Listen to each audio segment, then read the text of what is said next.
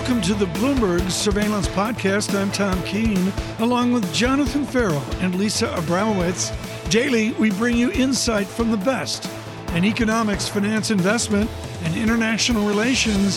Find Bloomberg Surveillance on Apple Podcasts, SoundCloud, Bloomberg.com, and of course, on the Bloomberg Terminal. Thomas Porcelli joins us, chief U.S. economist with RBC Capital Markets. Tom Porcelli, how much of this new inflation is wage inflation, and what does the Fed do about it? Yeah, so I, I, think here's here's what I think is really very interesting about about this inflation report in particular. I think what we need to keep in mind is those weightings. I think those weightings are going to these new weightings. I think they're going to haunt inflation for the the next few months. Um, uh, you know, you now have a bigger weight on goods.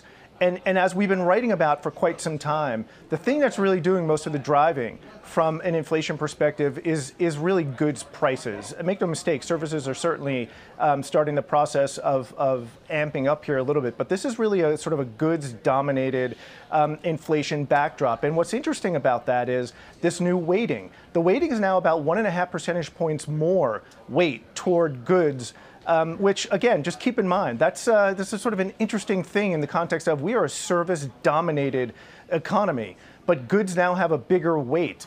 That's obviously a reflection of what happened last year. Right? People were spending, uh, you know, uh, um, a, a, lot of this uh, extra money that they had on goods, not services. So I think what's going to wind up happening is, uh, you know, if, if the transition from goods to services spending, um, uh, you know, is sort of slower to evolve um, this year, and, and we think that that probably will be the case that means that you could actually continue to see some, some additional upward pressure um, on inflation um, because of this, this new bigger weight on, on goods. I think that's a really sort of an interesting thing that, that not a lot of people are talking about. But here's the, but here's the punchline, Tom, to all of this uh, while I think that that'll be the case for the next, you know, sort of call it the next couple of months, few months, where you'll see continued upward pressure from goods, I think what's going to wind up happening this year is that this transition is going to happen from people basically spending a lot on goods and shifting to services. And so, what will wind up happening, I, I think, as the year progresses, is that this new firm weight um, in goods will actually wind up act- acting as an anchor around the neck of goods prices. So as people shift from goods to services spending, we think that that will actually wind up putting some uh, pretty notable downward pressure um, in the goods space. I want to be clear.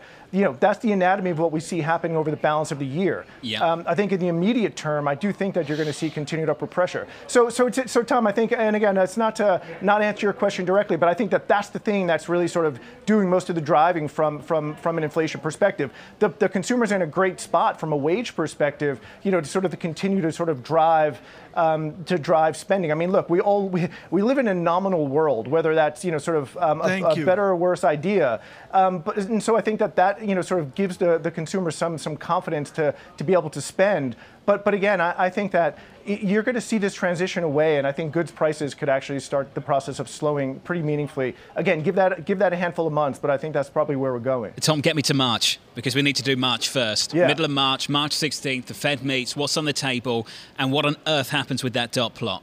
Yeah, so I think that you know you're looking at probably four four hikes this year. Um, uh, you know the Fed is going to go 25 to start this process off. I mean, look again, I you know, I, I love that, that Powell keeps on saying, you know, they, they want to be humble and they want humility. Look, in all frankness, they should have had that last year, all of last year. I think what they actually need now this year is, is also um, a, a hefty dose of patience because I think if their patience will be rewarded if they do not get aggressive here early on in the cycle. Inflation is going to start the process of slowing. At a minimum, base effects are going to eat into the year-on-year pace. But if I'm right about this transition from goods to services um, spending, and that taking a, a, quite a bit of the heat off of this, this, you know, sort of the singular component that now has a bigger weight, that's been doing a lot of the driving, I, I think that they can, they, if they have a bit of patience, they can avoid a 50. They can avoid going every meeting over the balance of the year.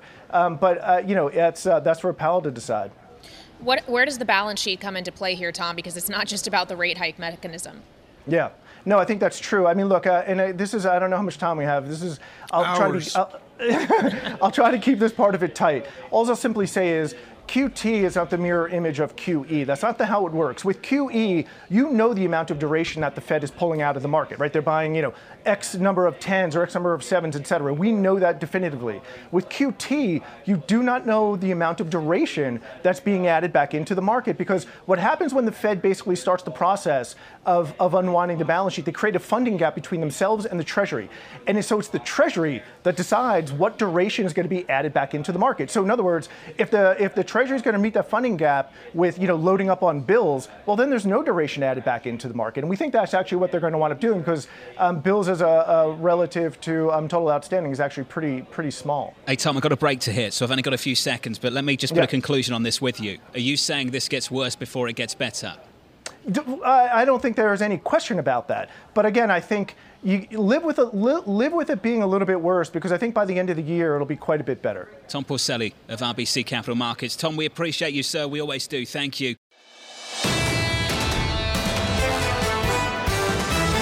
If you are in the stock market, you need to stop what you're doing now and listen to one William Booth. Bill Booth is with Epoch, and they have a method, they have a style, and you need it when it's a bull market, you need it when it's a bear market, and you really need it among the historic tumult of the moment. The 10 year yield touching up near 2%. We're not quite there yet. Uh, down negative 227 on the opening.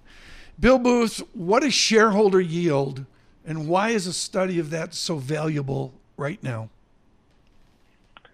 Morning. Uh, shareholder yield is all about cash. Uh, cash is king in the equity markets, in our view, and uh, shareholder yield is all about uh, owning companies that are returning gobs of cash flow to shareholders in the form of uh, dividends, share repurchases, or debt reduction. And in a market like this, uh, with the prospect of rising rates, I think there's been a lot of talk about shortening the duration of, of portfolios, and you can think of shareholder yield as a short duration approach because you're getting more Right. uh, of the intrinsic value of the company up front. What do you do with a short duration, folks? This is the x axis you hear me talk about. What do you do with an x axis dynamic, shorter, medium, or longer, with the huge cash flow tech generators like Microsoft, Google, and Amazon? So I think those those companies actually uh, are owned in some of our shareholder yield strategies, um, and I think in those instances the dividend yields tend to be a bit more modest, uh, but certainly there are very large and aggressive uh, share repurchase programs, and so I think uh, we look at uh, dividends and repurchases of roughly equivalent forms of returning cash, and of course there's another use of cash which um, if you have right management teams, and I heard your comment about Disney and, and Iger and Chapek, if you have good management teams, we're happy to see reinvestment through things like M&A. And we know we saw Microsoft use some of its pocket change, 70 billion to announce the acquisition of Activision. Um, and we're perfectly happy with, with M&A um, if, it, if it makes strategic and financial sense. So, Bill, you know, again, we did have some good numbers from uh, Disney last night that Tom and I have been uh, parsing through, and I guess we're about two thirds of the way through the earnings season here, and earnings have come in very strong and potentially allaying some of the valuation concerns in, in this market. What's been your takeaway from the earnings that you've seen so far this season? I'd, I'd agree with your assessment. I think uh, on balance, they've been quite strong. Um, certainly, we've had a few hiccups like uh, Meta the, the other day. Uh, but I think you know some of these uh, earnings disappointments largely do, seem to be, I would say, uh, company-specific issues. Right, with Meta, it clearly has to do with you know maybe it's competition, maybe it's the iOS changes to privacy. Um, so when we've had disappointments, I don't think they've been um, alarm bells that whoa, there's something systematically wrong here. I think the earnings disappointments have largely been company-specific one-offs, and, and for most of the companies reporting, it's been quite quite good and, and above expectations. So I know some of the names you like. One jumped out at me, Sony. I would love to hear your Sony call here because that's a company that a lot of people don't really know how to value. Is it an electronics company? Is it a Wait, media wait, wait, company? Wait, wait, This is brilliant. Bill Booth and Paul Sweeney, between the two of you, has Sony been a train wreck for 10 or is it 20 years? Uh, yeah, Tom, you're exactly right, and I don't think anybody really knows what to do with Bill? this name. Bill, what do you think about Sony Well, here? Well, we really, really like it. And actually, if you look at the stock price chart, it's it's tripled over the last five years. So the train wreck has maybe got okay. Good. The the, the, tra- the tracks. Um, it, it's funny because because most people when they think of Sony, they think like me. Uh, when I grew up, Sony was all about the Walkman. Sure. I don't even know what a cassette tape is, let alone a Walkman. Um, but that that stodgy consumer electronics reputation has sort of stayed with the company. But uh, what Sony really is is a premier global media and content company. 60% of its profit is now coming from video games, music, and movies. And we know we're in a world where content is king. And so this company has a 7% free cash flow yield, uh, valued very much like a stodgy consumer electronics company, even though it is a premier entertainment company. Um, and we think that, you know, as the company continues to deliver good, strong revenue and profit and free cash flow growth, um, that this stock will continue to work up even after its um, recent rise. And I will note that it did sell off on the uh, Microsoft Activision news on fears of increased competition in the uh, PlayStation business going head to head with with Xbox and a potentially more formidable Microsoft. But we're very comfortable that that Sony has um, the strategy and assets in place to, to deal with that. Yeah, Tom, I'm looking at the uh, COMP function for Sony.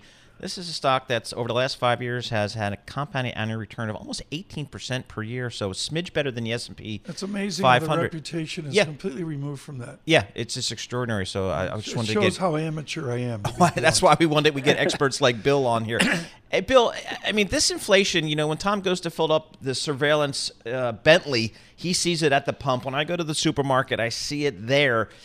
Inflation, I, I'm just, I'm, I continue to be concerned about it because many people in this market, most people in this market, have never really experienced long-term inflation. Are, how concerned are you about that? Uh, after this morning, a little bit more than I was last night. Right. Um, you know, the, the readings this morning uh, were, were troubling in the sense that we're, we're seeing a broadening of inflation. You know, it was really a, a goods and a durable goods Yeah. story for, for a good spell, but now you've got services inflation over 4% year on year. Um, and it really is a tax on the consumer. I, I, I see the same thing at the gas at the gas station myself. So um, it is a tax on the consumer, and so we sort of have, you know, maybe the Fed now, Yeah. the rate market saying maybe there's a 50% chance of a big increase in March, and you have decelerating earnings growth probably through the rest of this year. That combination of a combination of rising rates and decelerating earnings growth generally is Yeah. a good one for markets. Bill, I did a chart this morning of American banking as compared to Euro- European banking. Is banking where you want to be given inflation, given the curve oddities we see? And is European banking a value or the mother of all continued value traps? well, for decades, it's been the value uh, mother of all value traps. Um, I- think you know the, the the struggle with with banks in general is it's almost a Goldilocks scenario because in theory, rising rates are good for banks, net interest margins. We all know that, but at some point, we we know the last 12 hiking cycles, 11 have resulted in a recession. You don't want to own a bank going into recession, so it's almost like uh, Yeah. the market's saying with the financials, Goldilocks. The, the Fed's going to do just enough to make the macro backdrop ideal for banks, but they're not going to do so much Right. that they cause an economic contraction. And that's something that history says Right. doesn't really happen all that often. Bill Booth, thank you so much. Greatly appreciate with Epoch Investments and shareholder at yield. Right now, we're going to digress, and when you go to Brown Harris Stevenson, for those Stevens, for those of you worldwide and across this nation, all you need to know is fancy real estate in New York. We're going to talk to Bess Freedman, their chief executive officer, about the real world. Bess, you've got a listing on 80th Street, and not the fancy part of 80th Street, which is one bedroom, one bath, and a kitchen I can't turn around in, and it's popping 529,000. My question to you, and this goes with all the great work that you do nationwide with Brown Harris Stevens, is do we have the income levels to afford the new real estate price you're touting? Yeah, I mean, hi, Tom. It's so nice to see you, by the way. Um, listen, none of us expected that 2021 would be the perform the way that it was in real estate in New York City. It came back with a vengeance, and prices have gone up. Um, but remember, we were in a buyer's market. We've now shifted to a seller's Yep. market. So people made a lot of money during the pandemic and things are starting to open. There's a sense of safety. We have a new administration, new mayor and governor working together, um, looking to mitigate crime and get our city back and working. And so I think there's a lot of good things happening in New York City. It's turned around, but as you were guys were talking about and frightening me a little bit with this inflation talk, uh, the CPI going up is, you know, not ideal. You know, we have less power in our money to spend. Um, but you know, the trees Okay. don't grow to the sky. But Yes, Bess, go. Bess, this is really, really important. Is the Mm-hmm. lack of rising incomes one of the constraints on surging real estate inflation, or is that just something nobody worries about because there's so much money sloshing around? Yeah, I mean, I think there's definitely a lot of money sloshing around, as you put it. Um, and prices have ticked up, but not incredibly in New York City. And so people have come back and they're here and they're investing and they're changing, they're moving around. And so I don't think that's a huge, the inflation piece is not the thing that's worrying people in New York City. It's really the focus is making sure that crime is under control, uh, that we're focusing on getting people back to work because the market it did not tick up so much in New York City the prices it's the other regions like Connecticut Palm Beach those markets you saw incredible prices go up and now the supply chain is really short there's nothing to buy Right. there It's an inventory issue. Bess just because we are so focused on that inflation data today, given how hot it was. We're going to have to see some sort of reaction to that on the monetary side. We are expecting that the Federal Reserve is going to raise rates a number of times this year. When that translates through to higher mortgage rates, what impact is that going to have on real estate, not just here in New York City, but across the country? Kailey, look, rates are still historically low, and I think it's good that they increase them and they go up maybe once or twice. It will be good because it can't keep moving at this pace. This is why part of the reason why the prices have gone up. Uh, it's a contributor, and so we can't, you know, can't be champagne and caviar forever. Things have to slow down a little bit, and so we need supply and demand to intersect in a better way in other regions so that the market will stay fluid.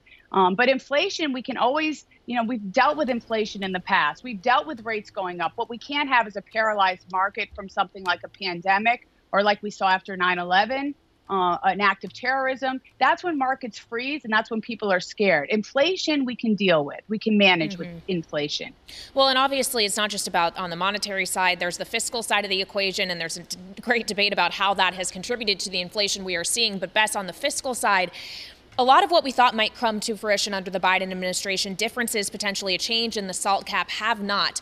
What is the impact of that when you're thinking specifically of this tri state area? I mean, we're, that's still they're still discussing that. We'd like to see that increase from ten thousand. I think they said eighty thousand dollars, which would be helpful.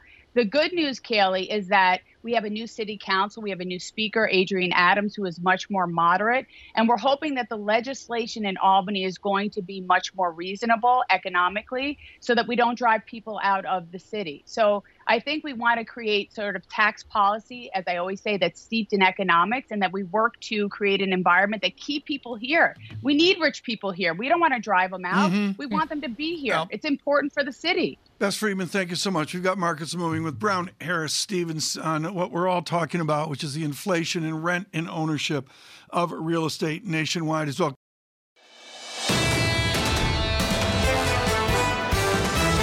When I go out for dinner this Friday, do we need to take photo ID to get in a restaurant? On Saturday morning, do we need photo ID to get a coffee, to go into a cafe? I believe the answer is it depends because there's no longer the mask or vaccine mandate as of today. A business doesn't have to ask you to wear a mask or check your identification, but that's going to depend on business to business. They're free to make their own decisions. So, John, I guess it depends on where you go. Maybe bring the passport in your back John, pocket. the just in case. McDonald's on Third Avenue is taking a very loose tack on Would you that. like to test this a little bit later this morning? No, sir? I, I do that. I, I, you know, every day when I go there for breakfast, you know, we check it out. you know. I look forward to checking it out a little bit later. Okay. Christian Beyrer's going, what are they talking about? With us, truly one of the world's experts on epidemiology and this virus. Christian Beyrer joins us, of course, with John Hopkins in South Africa, and we're so honored he could attend to us on a weekly uh, basis. It is an important moment for me, Dr. Beyrer, and that I just noticed in the Washington Post the chart where I can report deaths have rolled over. They're not like cases. They're not like hospitalizations, but now that we've finally seen the moving average of deaths roll over, do you feel that will continue from 2,500 on down to the nirvana of 900 deaths? Well, we always knew that deaths were going to lag behind hospitalization yes. and hospitalizations behind cases. The cases are down hospitalizations finally coming down, and so the decline in deaths is is what we'd expected.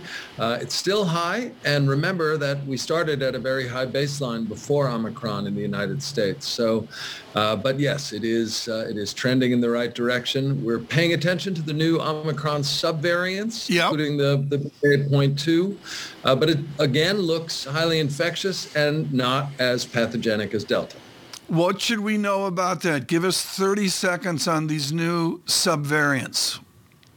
Well, these have emerged uh, within Omicron lineage, and they share that same high infectiousness. Uh, but it does appear uh, that they are not more uh, lethal, not more pathogenic. It's taken over very quickly here in South Africa. So the, the uh, uh, Omicron BA.2 is now the predominant variant that, that is turning up here. but what we're seeing happily is while infections, you know, are rising with that variant, deaths are still declining. Uh, yesterday, there were only 22 people who died in this country. The week before that, it was under 100, but uh, nowhere near that low. So uh, that's really good news. Okay, Dr. Beyrer, as we're talking about different variants in other parts of the world, Dr. Anthony Fauci, when talking about the situation here in the U.S. to the Financial Times yesterday, said that the U.S. is heading out of the, quote, full-blown pandemic phase of COVID-19. I guess full-blown as a phrase is probably open to interpretation. Do you agree with that characterization? Well, I think part of what uh, Dr. Fauci was referring to is the fact that, first of all, we now have uh, the broadly neutralizing antibodies. We have the antivirals. Uh, our treatment is getting better, and the Omicron wave is declining. Uh, so we have many more tools to manage COVID. Uh, again, of course, uh, we have an epidemic of severe disease in the unvaccinated and in the unboosted and in the elderly who are either unvaccinated or unboosted. That hasn't changed, uh, but the toolkit has greatly expanded. And I think that's really what he's referring to, that we have so many more options. Well, and part of that toolkit, as you mentioned, is boosters. He went on in that interview to say that he doesn't think mm. that every American is going to get to need regular boosters. Where are we in that conversation, not just in terms of getting doses of existing vaccines, but whether or not we can create a vaccine that maybe addresses all future variants as well? Well, there's obviously a great deal of work underway uh, on that front. Uh, people have been working on a pan-coronavirus vaccine. Uh, both Pfizer and Moderna are working on Omicron-specific uh, vaccines. So that is absolutely happening. I think the, the challenge that we're still seeing is that there's a lot of breakthrough infections, even in fully vaccinated people with Omicron. That's part of why it's spreading so effectively, uh, as we all know. Uh, but the boosters really make a difference in terms of whether you get severe disease, right. whether you end in the hospital. Is the language a breakthrough infection nothing more than endemic? Is that honestly the definition of endemic? Not really, Tom. What, what we mean by a breakthrough is a, a, uh, a confirmed infection, uh, PCR positive, and somebody who's been vaccinated. Um, so Omicron has had the ability to do that. Uh, we do also see infections, uh, breakthrough infections in people boosted, uh, but of course uh, much less severe uh, and less common. Um, by endemic, what we really mean essentially is that um, there will be upticks, uh, but the majority of the population will be protected either by natural immunity, by having recovered from COVID, or by vaccination and boosting. Obviously, you're better off if you have the vaccine. Doctor, we're struggling at the moment to identify whether certain policies are backed by science or backed by politics. The recent mm. guidance around mask mandates, the removal of them, the adjustment of them, what's been your reaction to them? Well, you know, we're we are on the right side of the Omicron curve coming down, but we still, as I said, have a, a, high number of deaths, high number of hospitalizations. Many of our hospitals are stressed. Uh, so the idea that uh, governors, particularly in the blue states, are lifting these restrictions because they're so unpopular at a time where we're just getting out of this does feel epidemiologically uh, not supported by the evidence. I think that's why you heard Rochelle Walensky say as far as the CDC is concerned, we're not ready to do this yet. So there is a disconnect there, uh, and I think that disconnect is largely political and not epidemiologically driven. Doctor, thank you for being so clear on that. Dr. Chris Beyrer there of the Johns Hopkins Bloomberg School of Public Health. This is the Bloomberg Surveillance Podcast. Thanks for listening. Join us live weekdays from 7 to 10 a.m. Eastern on Bloomberg Radio and on Bloomberg Television each day from 6 to 9 a.m. for insight from the best in economics, finance, investment, and international relations. And subscribe to the Surveillance Podcast on Apple Podcasts, SoundCloud, Bloomberg.com, and of course, on the terminal. I'm Tom Keene, and this is Bloomberg.